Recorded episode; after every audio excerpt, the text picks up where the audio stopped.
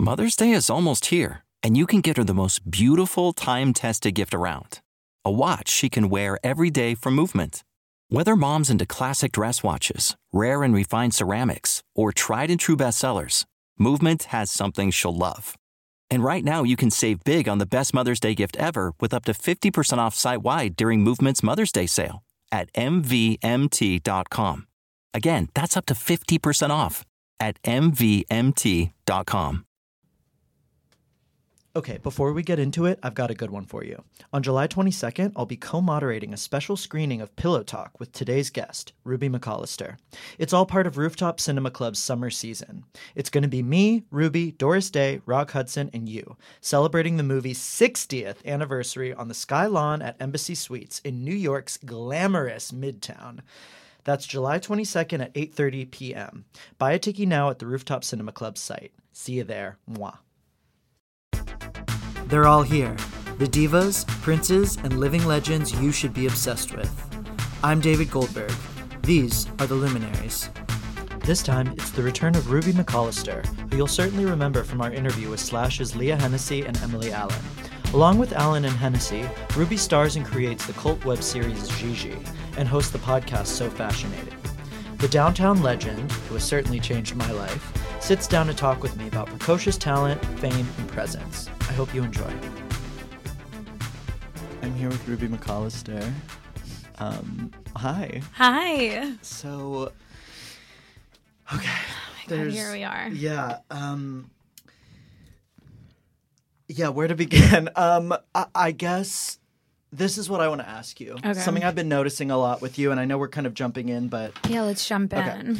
Something I've been noticing a lot about you Mm-hmm. is that more than anyone I know, you are um, chosen. Not, I think you are chosen in terms of destiny, but in terms of people taking an interest in you. Okay. I feel like it occurs a lot where it's often people who are older, Okay. who are established, interesting, who are captivated by you and take you on as kind of like not a golden child, but as like this and not a project and and and in a similar way to being amused, but almost like this this thing like oh I know about Ruby, Ruby's happening, Right. and I'm wondering what you're perceiving. Okay.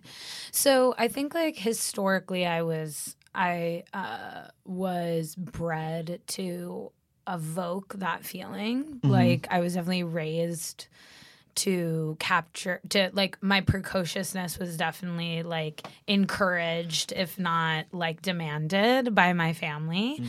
Um so there was always an aspect of like there was like a vague Shirley Temple aspect to myself when I was a kid in terms of like um I forget this is a Leah Hennessy like uh, factoid that she bestowed to me, but I forget it was like either it might have been Graham Greene. No, it was Gore Vidal. Gore Vidal like said, uh, paraphrasing here, that like Shirley Temple was so sexually bizarre because she was a child and yet also was an adult. Um, and really like begins like the pedophilia of that like sort of pr- pr- precocious bizarrity. Like she wasn't like praised for her innocence; she was praised actually for her adult like qualities. But like she was in truly a cherub's body, um, and I feel that was really like that's really how I identify in like a fucked up way, even as an adult. Like I'm trying to like my my chronic precocious um at um, uh, because I'm no longer precocious. I'm 26. Do you see what I'm saying? Right. it's like, Right. but I I'm constantly evoking uh, a precociousness. Like my onstage persona is um, ageless. You don't know how old I am when I perform. That always sort of commands an automatic. Wow, how old are you? How do you know about this stuff? How are you evoking this stuff? Even though it's like nobody should be asking me that at this point because I'm fucking 26. Do you know what I'm saying? I'm not, I'm an adult. I'm an adult. I have debts. I graduated college. I've, you know, I'm not a virgin. You know, like it's like, and so I'm constantly evoking because I was raised in a theater, because I was um, raised in Hollywood, because all of these things, I was trained to be chronically precocious, and I always and I've always looked very young, you know. So there's that that element of sort of like an automatic musing, but also con- contradicting that is like I've never had a mentor. I've never had someone fully taking me on. Everybody just Okay. bestows love upon me, but nobody has like I've never been in like a hyper intimate incestuous relationship with an elder um you know, like a legacy or a legendary person. Even when I was in college, all of my teachers would say like, "Oh, she's going to be fine," or like, "She uh, she doesn't need my help. Like, let her go." And that's and and I still talk to people now who are not that much older than me. They're like six years older than me at most, but they're like legendary Yeah. comedians or performers. And they they they fi- when I come to them for advice, and they're like, "You're gonna be fine. Just shut the fuck up. I, you don't need my help. You don't need my help." And I'm like, "No, no, no. I do need your help." And that's in lies the the sort of um uh, the limit of being chronically precocious is that nobody actually believes that you need help because uh, there's an aspect of being precocious that is also like not being vulnerable. So I I'm I'm chronically everybody's favorite, but I'm never I can't I can't like spin this tale, but it's I I will uh, you know what I mean like I'm everyone's favorite, but it's like it's hard to be like, "Oh, let's help her out." You know what I, mean? think the- Because it's like I'm like a I'm a darling but I'm on a I'm I'm in I've always been in a race of my own making. I'm never in anyone else's race. I'm always, you know, like um I'm in a league of my own and I'm literally really alone in that league. It's just crazy to me because you know, um, when I've been Like Shirley Temple. not Like she's not a child star. Like everybody Right. has to remember that Shirley Temple wasn't a child star. She was like a dragon. like I don't know. Right. Like she's like like a fucking spider lady or something. Like she like Shirley Temple is the greatest child actor of all time. Mm-hmm. Um and they're still selling VHS Yeah. box set. Like they're still selling. You can call in for fifty nine ninety nine a month for yeah. the show. Like and I don't know why that's still happening. It's yeah, it's like and then she became a fucking like duchess or whatever. Like she married into like French royalty. Like it's like she is a league of their own. Most Yeah. child stars historically um Uh, are tragedy. yeah, it's tragedy. They self-emulate. Like Right. and and that is like a really good example. Like she is on she is really a league of her own. She doesn't follow the like tragedy of her own like mythology. And I I yeah, Shirley Temple I'm obsessed with. And also like I don't know, I think about the drink all the time too. Like ordering a Shirley Temple I know. you know, because I was created because she was always at parties with adults, so they she had to have a cocktail. It's like it's just that kill me, like That it's is- just like kill me dead. That that is- is, everything. Like shivers, shivers, shivers. You tell me, just a question. You tell me another child star who has a fucking virgin cocktail named after them. You can't. The only other one is a Will Rogers, Roy Roy Rogers, Rod, like okay. Roy Rogers. Wasn't he a cowboy? I, yeah, I don't even know. Yeah, nobody was a fucking Who adult. cares? He was like fucking spitting and chewing Right. tobacco. I think he was just a recovering alcoholic, so he needed a fucking uh, sober or whatever. But yeah, anyway, Shirley Temple, the icon of precociousness. It's interesting because you know what my mother always says about British child stars is like, oh well, they're better off because they're a little more protected. You know, the Harry Potter kids are are fine; they never had any scandals.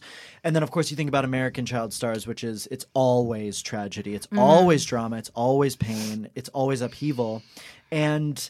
But then with the American child stars, I'm like, yeah, but they tasted greatness on a different level. Like that's mm-hmm. why there's the tr- like Winona Ryder. Oh wow, we're getting into a baby. I hope people even are following us I at this don't point. But even know uh, with Winona Ryder. I just don't even know how to. It, it, it's one of those. I, I wouldn't But know how she to explain Winona. Ryder do you feel like? But to, she sort to of someone gra- who doesn't get it. To someone who didn't grow up with that, like I don't know what it's like to be a 21 year old right now watching Stranger Things and not understanding that like everything was on this. N- Not in the same way as Shirley Temple, but there was that sense of true greatness. Like this true, like Iphigenia, she's like our virgin sacrifice. Like Yeah. put her out. It's she's definitely the one. virgin sacrifice. But that's the other thing about Winona is we didn't we didn't sorry. We didn't see her as a child. You have to understand. We Right. saw her at like 13 on. Right. So there's an So maybe more Christina Ricci. Yeah. it Christina Ricci, um who else that was so little? She's so little. Even like two is Natalie Portman. Yeah. Um oh my god, there's so many that graduated into like crazy careers. But um but the true child star if you are that's the thing is that the child star is actually defined by I believe this is I'm, I'm not taking this from any fucking textbook but the child star is defined by their career ends actually once they um, acquire an adult body that that is Right. actually the definition of it Right. um, so the child stars that like come to mind, Jackie Coogan, obviously, of the Coogan account, Hello. which every professional child actually is by law forced to have a Coogan account because Jackie Coogan, who is the first child star actually in history, he was the child in The Kid, Charlie Chaplin's The Kid. He um was the most successful child star of his time, obviously, because like by the he was in the film industry twenty years and it was like a new industry. Do you know what I right. mean? well, it's like okay. Rin Tin Tin. Yeah. Yeah, yeah. So They're just like um, we can work this dog to death because Right. there's no why not. So Yeah. he also he also then became a little rascal, Oh, and okay. then his parents drank all of his money. Like every every dime he made, he was Macaulay destitute. Culkin. Yeah. He was destitute. Um, except Macaulay Culkin Is not Is not destitute destitute and at was all. never He's- destitute. However, um. Um, so by the time he was 18, he was like totally destitute, and that's when they like mandated this like by law, every child that is working professionally has to have this account. I also had a Coogan account, not to brag, but I did have a Coogan account. Yeah, can can we just sorry, I, I'm because I've heard tales of your theater exploits at Yeah. at girls' school. Um, Yeah, famously, yeah. Ruby went to girls' school for middle school. When did your acting happen or begin? Okay. and when was it professional, and when was it Absolutely. you at your parents' theater? Okay. There's like this is a really interesting thing because I was talking to a very successful comedian recently who I was just he- like he's very successful. Okay. um and I was talking about and it was at I was talking to him literally at the place I waitress at. So there's already a a dichotomy Yeah, there. power. a power a power thing. Like he has his own television show, blah blah Right. blah. Okay. And then I was like, yeah, I've been acting since I was a child. And as I said that, I was like, where does this begin? Like where I don't mm. know. And then he was like, oh damn, like wow, like you know more than me, which I found really demeaning because I'm like, bitch, you have your own fucking show.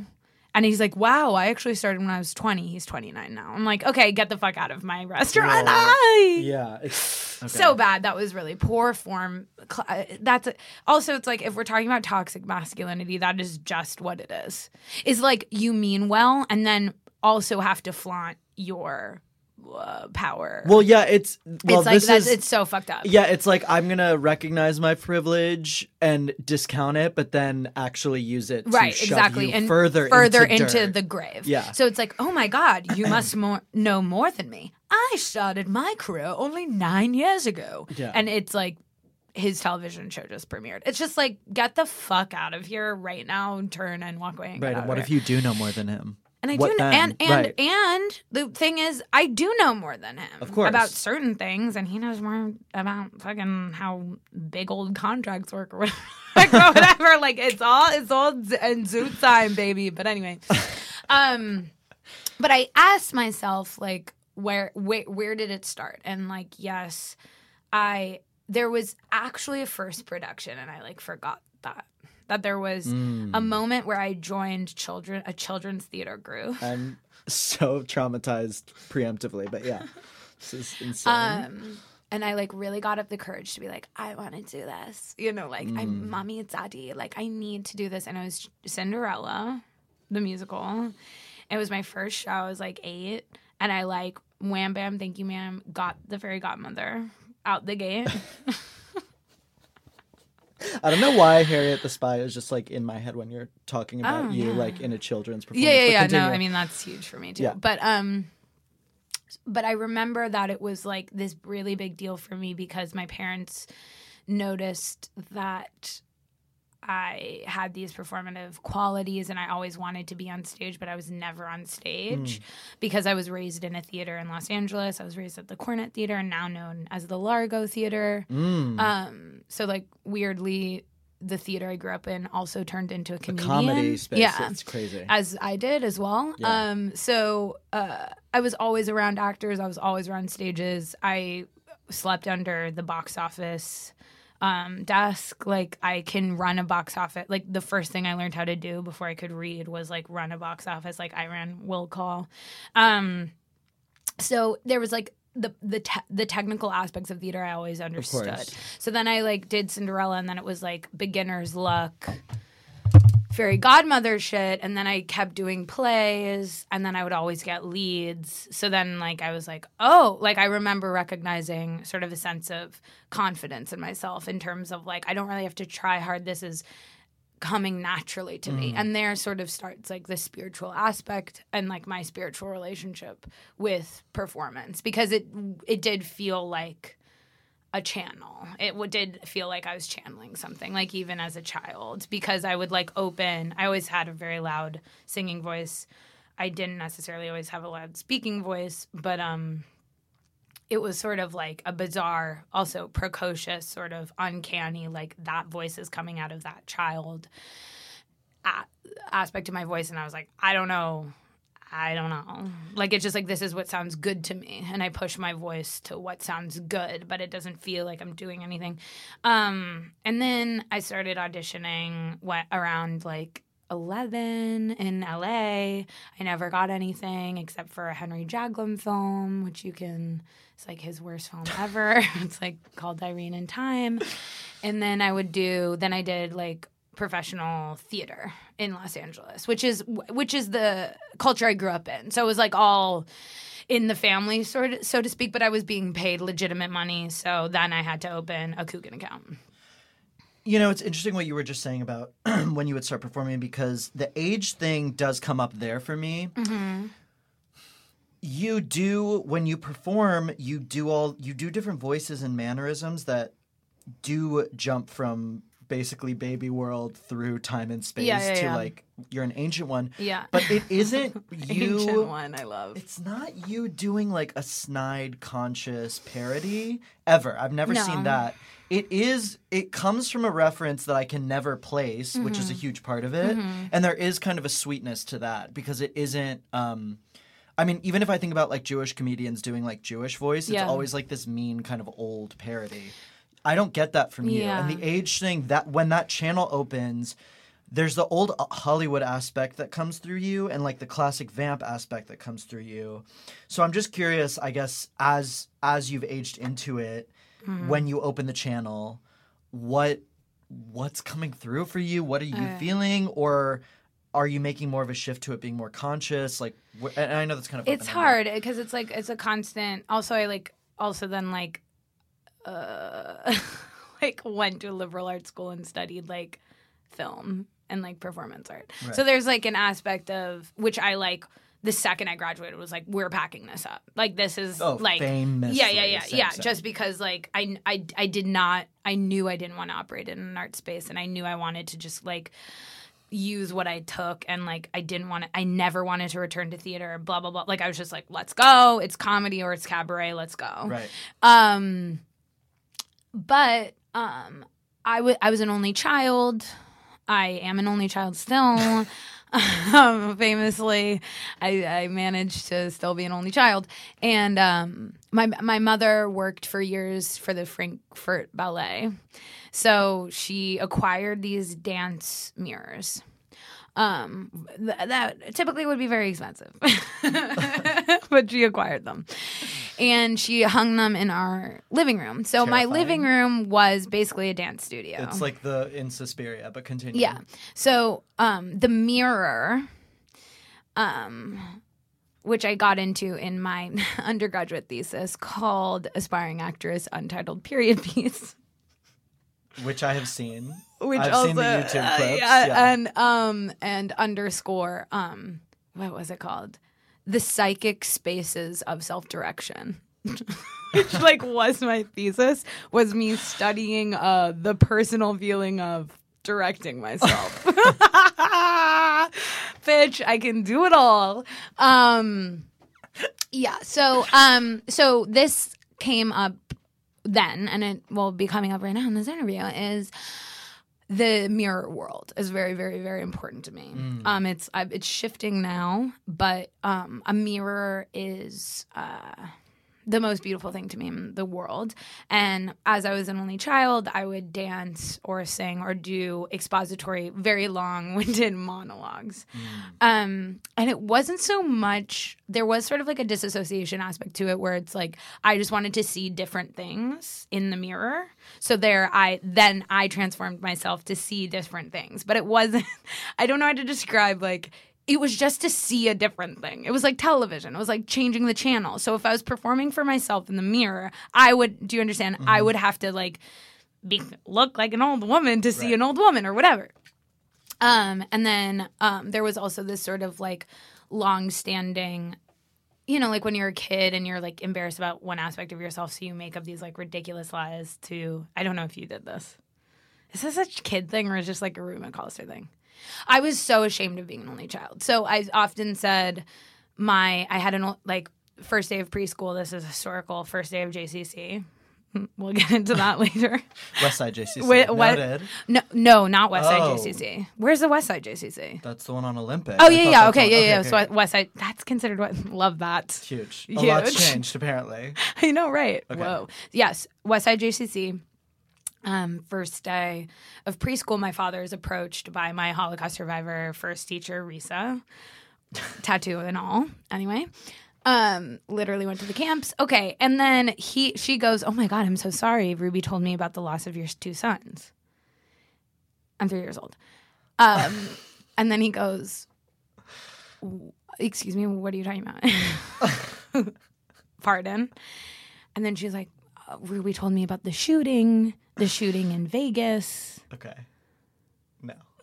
didn't didn't happen. No, I've never had two brothers that got shot in Las Vegas. No. but that was my compulsive response to being ashamed of being an only child. I was like, yeah, no, no, no. I was like, and I was- Exactly. I was like, I was like, yeah, no, I had two brothers and I got shot in Vegas.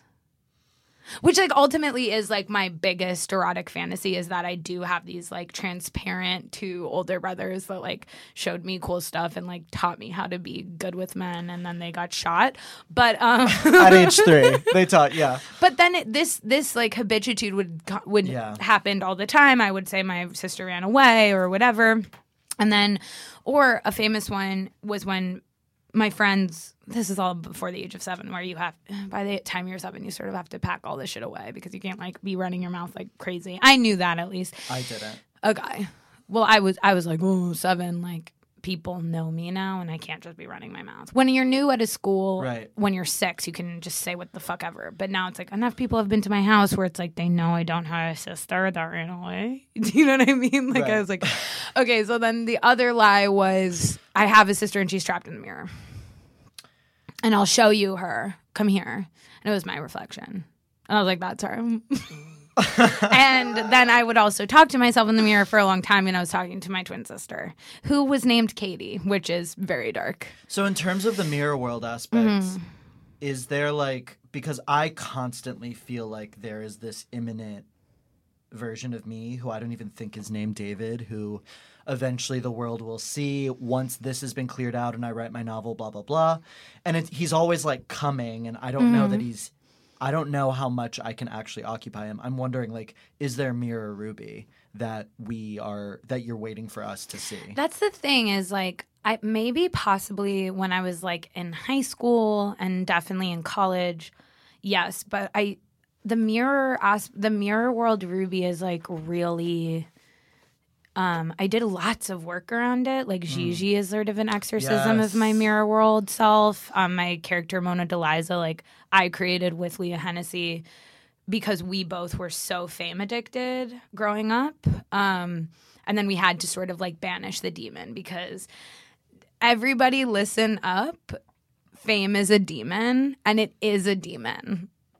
It's true. It's an energy, it's a force, it's not a thing. It's a force. So it's like I had to like I was becoming so mm. sick with my fame addiction got so bad in college. It got literally cripplingly bad Yeah. where it was like everything was about like my eminent obsession with becoming famous so much and then you realize if you're obsessed with fame you're obsessed with just killing yourself it's it's a death drive thing It's why I stopped writing for for I I got to a point. yeah i stopped in- acting Yeah, I got to a point in 2017 where I was like, I can't do this to myself anymore Yeah. because it was, I maybe I don't want to kill myself anymore right now. So Yeah. why should I be wanting to do that? Why Right. should I want success in this? Because there, to me, there was no way of splitting it. Right. And now I get it. I it, it's possible. Uh, no it's totally it's possible totally possible. But but yeah, you have to take. but the you have to take the fame out. thing and it's like leah and i when sh- we were both in college she was studying like possession ceremonies because she fucking went to sarah lawrence and i went to bennington college so we were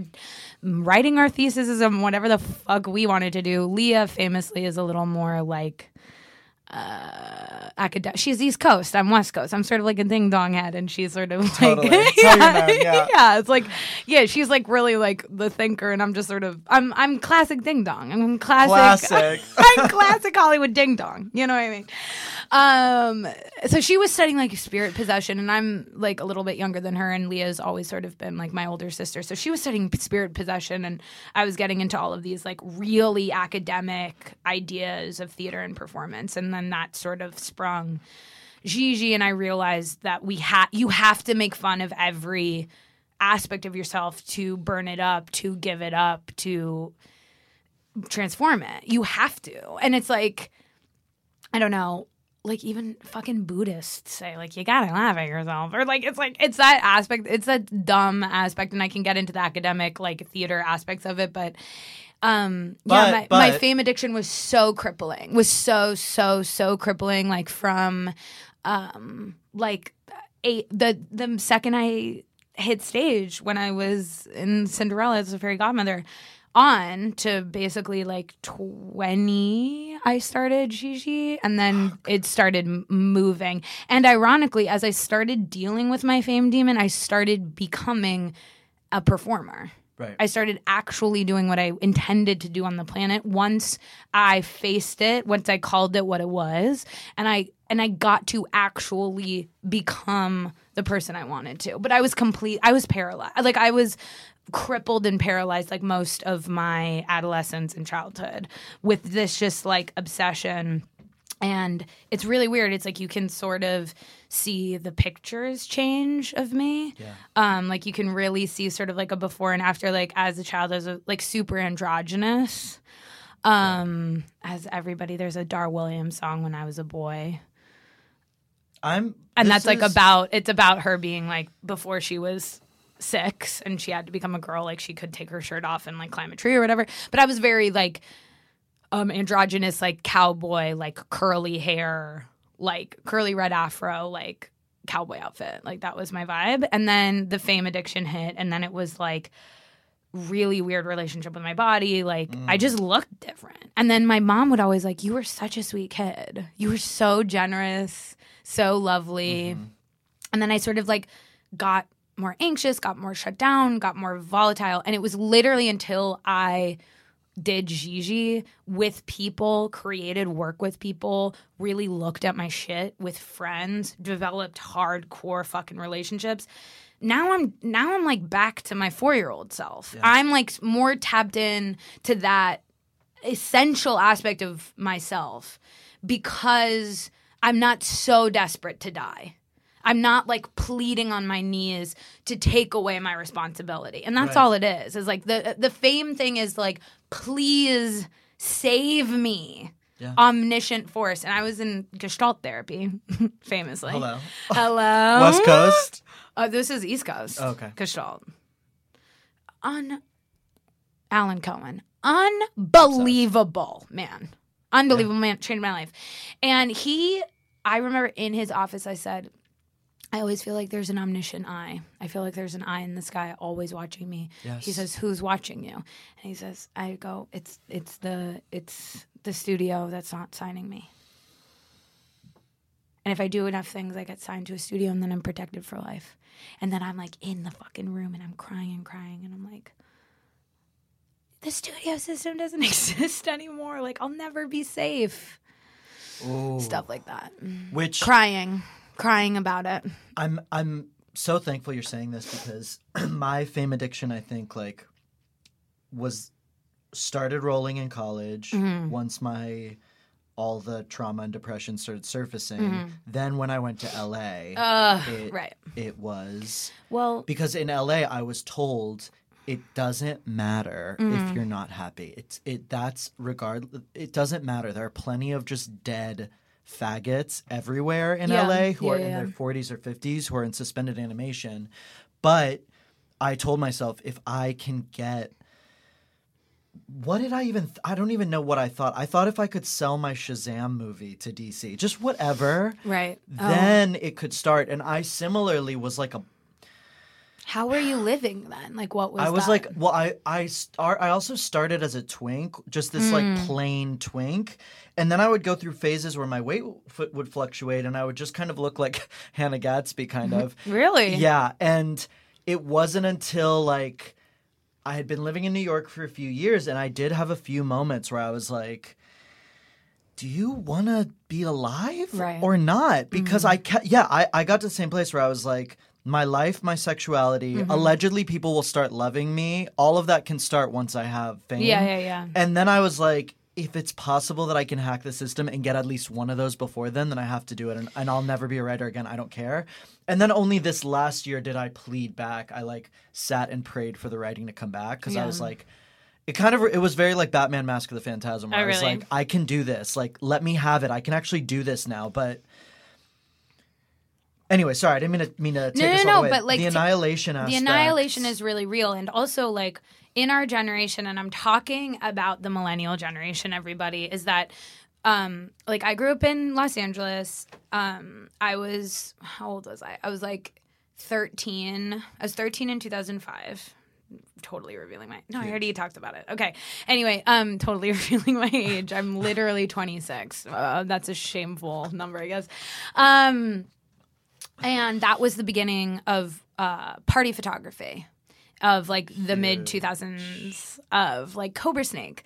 And I don't know if everybody knows Mark Hunter, the Cobra Snake, but Cobra Snake was like the biggest party photographer eventually in the world, Right. but he began as an LA phenomenon. And um, then his protege, that was 15 years old, who I am obsessed with, Cory Kennedy. He found Cory Kennedy, which is a 15 year old intern he took on after they met each other at the Wiltern at like a fucking like Phoenix show or something. Incredible. And Cory Kennedy was this uh, brown, stringy hair, messy, sort of dumb child. Famously, she always had a blue tongue because she was like sucking a lollipop and had like a beer in her hand. Massive. And Cory Kennedy was his muse. So, um, and it was like, it was at this time where MySpace started and like, then Cobra Snake started simultaneously, and suddenly the like self conscious curation of your existence began. And that was like right at this moment of like the height of my like acting spell. It was like when I got like even better and like more, mm. it doubled down on my investing in acting. And I remember like being so upset when I couldn't go to a party at like 12 or 13. I would chase, I would like try always to get into a party that like Cobra Snake was at. And and and I, I'm not unique in this way. You ask any fucking LA kid what was happening at that time for them. You wanted to go to a Mickey Avalon show. I'm not sure if everybody, nobody knows about this, but Mickey Avalon was like a pedophilic, like white rapper that everyone was Right. obsessed with. Okay, so but amazing songs, um, like Jane Fonda is his like main hit, whatever. Everybody look it up. But he's so gross, so LA, so LA, so LA. Anyway, um, like everybody wanted to get into a Mickey Avalon concert. Everybody wanted wanted to be like where Steve Aoki was and where like Cobra Snake was. I'm not saying also by the way, for the listeners, I'm not saying any of this is cool. I was just, it was what was around and what was the hottest thing at the time when I was 13 and 12. And I just remember like castrating myself all the time, mm. not going to a, oh, I'm not going to a party. Oh my God, I'm not going to party. I didn't party a lot even, but I was always like, what would Cory Kennedy do? What would Cory Kennedy do? And this like obsession of like seeing this girl who I just looked at this up yesterday. I was like, oh my God, Cory Kennedy's only two years older than me. Oh my God, she's born oh 1990. And I was like, oh my God, I was obsessing over this girl that was my age. I didn't realize that. She seemed so much right. older than me. And I was like, oh my God. And then, like, at 13, I started doing Coke in the bathroom of my girls' school. And it was like, was I having sex? No. Was I at fucking crazy parties and taking my top off? Absolutely not. But I was constantly trying to push myself. How can I exploit myself? How can I get closer? How can I get more vulnerable? What drugs can I take? What party can I be at? What clothes can I wear? In this like race to to to like exploit myself, violate myself, become famous, and disappear. I think retrospectively, but I'm obsessed with Cory Kennedy. I could talk about her for like ever. She is like the first Instagram girl. Like Paris Hilton is the first internet like famous influencer. Cory Kennedy is the first Instagram it girl. Not everybody knows who she is, but for the people that do, alters. Alters right. in her name. Alters in her name. I've talked to like writer friends of mine. Like it's like it's a cult. It's a cult. The Cory Kennedy thing, she started it all. There would be no Sky Ferreira without Cory Kennedy. Wow. There would be no uh, like and like that's the thing. It's like Soko. I don't know if it's just like all of these fucking like it girl, dirty, fucked up girls. It's that's the Cory Kennedy empire, and like she is this symbol that we're now really trying to reconcile as we're aging, and we realize that all of our lives we've just been not embodying our existences because we're constantly witnessing ourselves in this disassociative way. She is really like the first virgin sacrifice of that existence of like having your life documented, having your life recorded, having your life um like exploited against your will, your existence becoming tomorrow's advertising. Right. It's like th- that's her.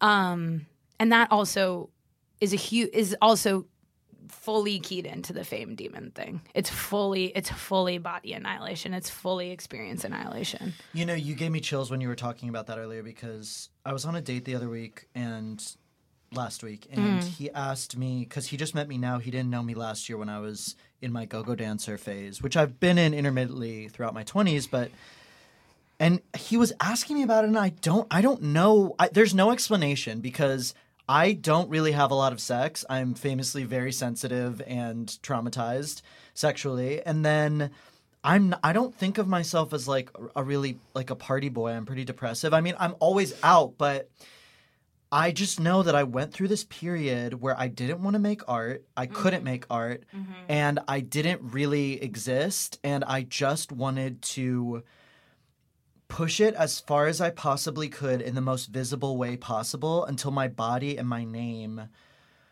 didn't matter anymore. Right.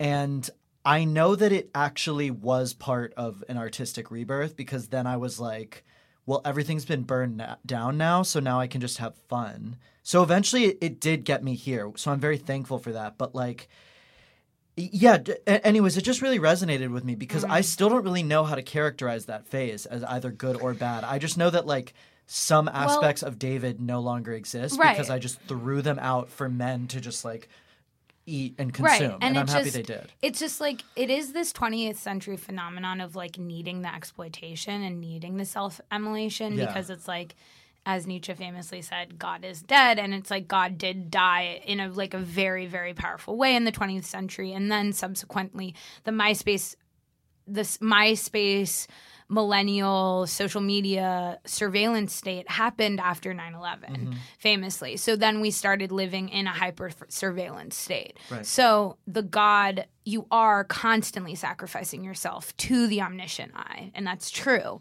the god is the self record the god is pushing yourself to the extreme of the archive. Do you want do you not understand what I'm saying? do, is like is like I am going to be naked on Facebook. I Yeah. do need my tits out for this picture. I and it's like but that's a product of a godless surveillance state. That is the product of that. And what creeps in that's I mean that is the fame demon. That is the Kim K weird. sex tape That making her in some a ways, household name. go-go dancing is the only time that I felt innocent in a long time. Well, I think I think everybody feels innocent in like the eyes of the surveillance eye. I think that is what's beautiful about it. I think that's what drives us. I think we feel exposed and raw in front of the real witnessing of like everything is recorded and everything will be captured. And I think that's what drives the compulsion, the obsession, the Instagram addiction, the Twitter addiction. It's it's everything. Everything is a record. That's such a dangerous thing. That's a confessional state. That's I mean, and that's it's the godless post 9/11 surveillance state. But I mean, to take it back with you, something that I've always marveled at with you is that um, you are not eh, jaded. I mean, Mm-hmm. especially even the fact that because most I'm 29, most people in our milieu don't actually have that much of a body of work, which Mm-hmm. I don't. Um, you it, even let's just stick with Gigi. That's like it is a body of work, Mm-hmm. Yeah, yeah, and it yeah, goes back many years. Yeah. Yet you are not jaded. You're actually quite excited and delighted most of the time, time, time, by and by, which I find shocking, especially after we just talked about, you know, this kind of system we're in.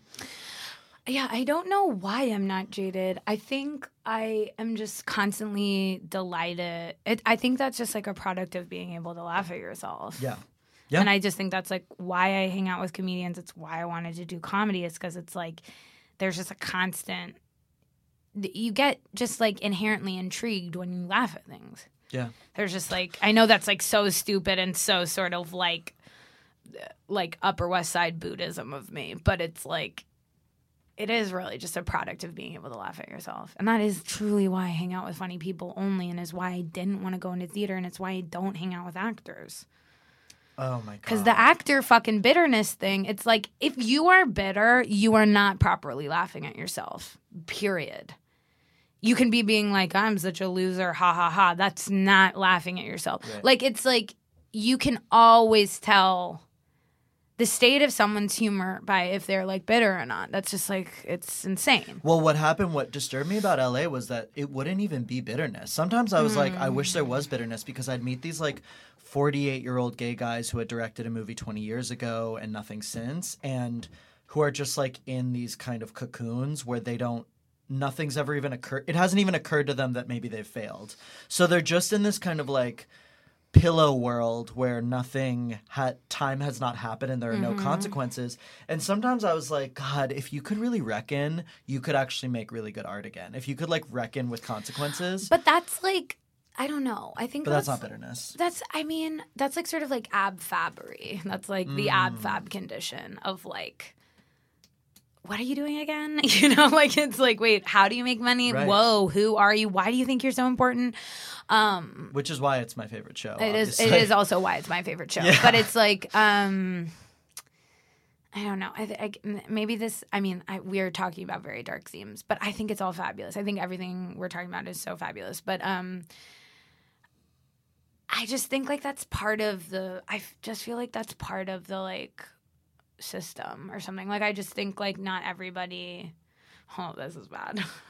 not everybody should be making like better work than they are, and I just Right. think not everybody like.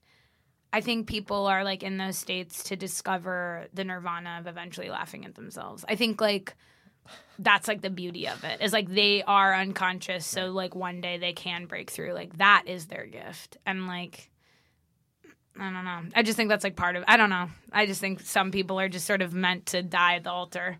And some people get out of it. And a lot of people have never been on the altar but uh Yeah. some of us have and we have to work fucking overtime to get ourselves off of the sacrificial altar. You know we have to. Yeah. But um the reason i mean i think to the live a life that consciously. you and Chan- that you and charlene have both been on this podcast so early Mm. is because i I, the, the altar goddess. Yeah. With you, it's more Dark Phoenix. With her, it's more um, Ceridwen goddess, but like there is the altar aspect. For me, when I see you, I see fire come straight through your body and surge out. Yeah. and it's- that behoves you. Thank you so much. Thank you so much. I mean, but that's like the spiritual aspect of it is like I don't know. I just don't know how you fucking talk about uh, any sort of performance without it being on an altar. Thank I just don't No, get it. you. I mean, that's so like I'm really like revealing myself in a massive way in this interview, but um. Yeah, I just don't know how people talk about their work without it being like really hugely um Tarot. theological. Yeah, Yeah, I- I, just don't to- get me it. too. I just don't get it. Well, how can you grow up watching like Sailor Moon and then and then say, And "Oh, like- I'm just," I'm just writing songs. or I hate when people post on Twitter when they've like done something huge, like their TV shows coming out, and they're like, "I made a thing," and it's like, "No, you didn't. Yeah. You didn't. You actually did something huge, and like you should use epic terminology. And it's just like we're in such like an epic time. I don't know. It's just We are. everything is so epic. High stakes." It's so um, high stakes. Unfortunately, we have to Right. finish. So let me just ask: Is there anything you'd like me to plug? You know you're going to be on the show 30, 30 goddamn yeah, times. No. What did I have to plug? I don't know. You know what? I don't. I don't know what I'm doing. I don't know what I'm doing. I'm around. I'm always around. Follow me uh, at aspiring three two 323 three actress. actress. And three two three is my area code. Aspiring three two three actress. um, which is my all-time favorite. handle. Instagram. Instagram. It's my favorite. And Thank you. um, okay, I love you with all my heart. I Thank love you with all my heart. Goodbye.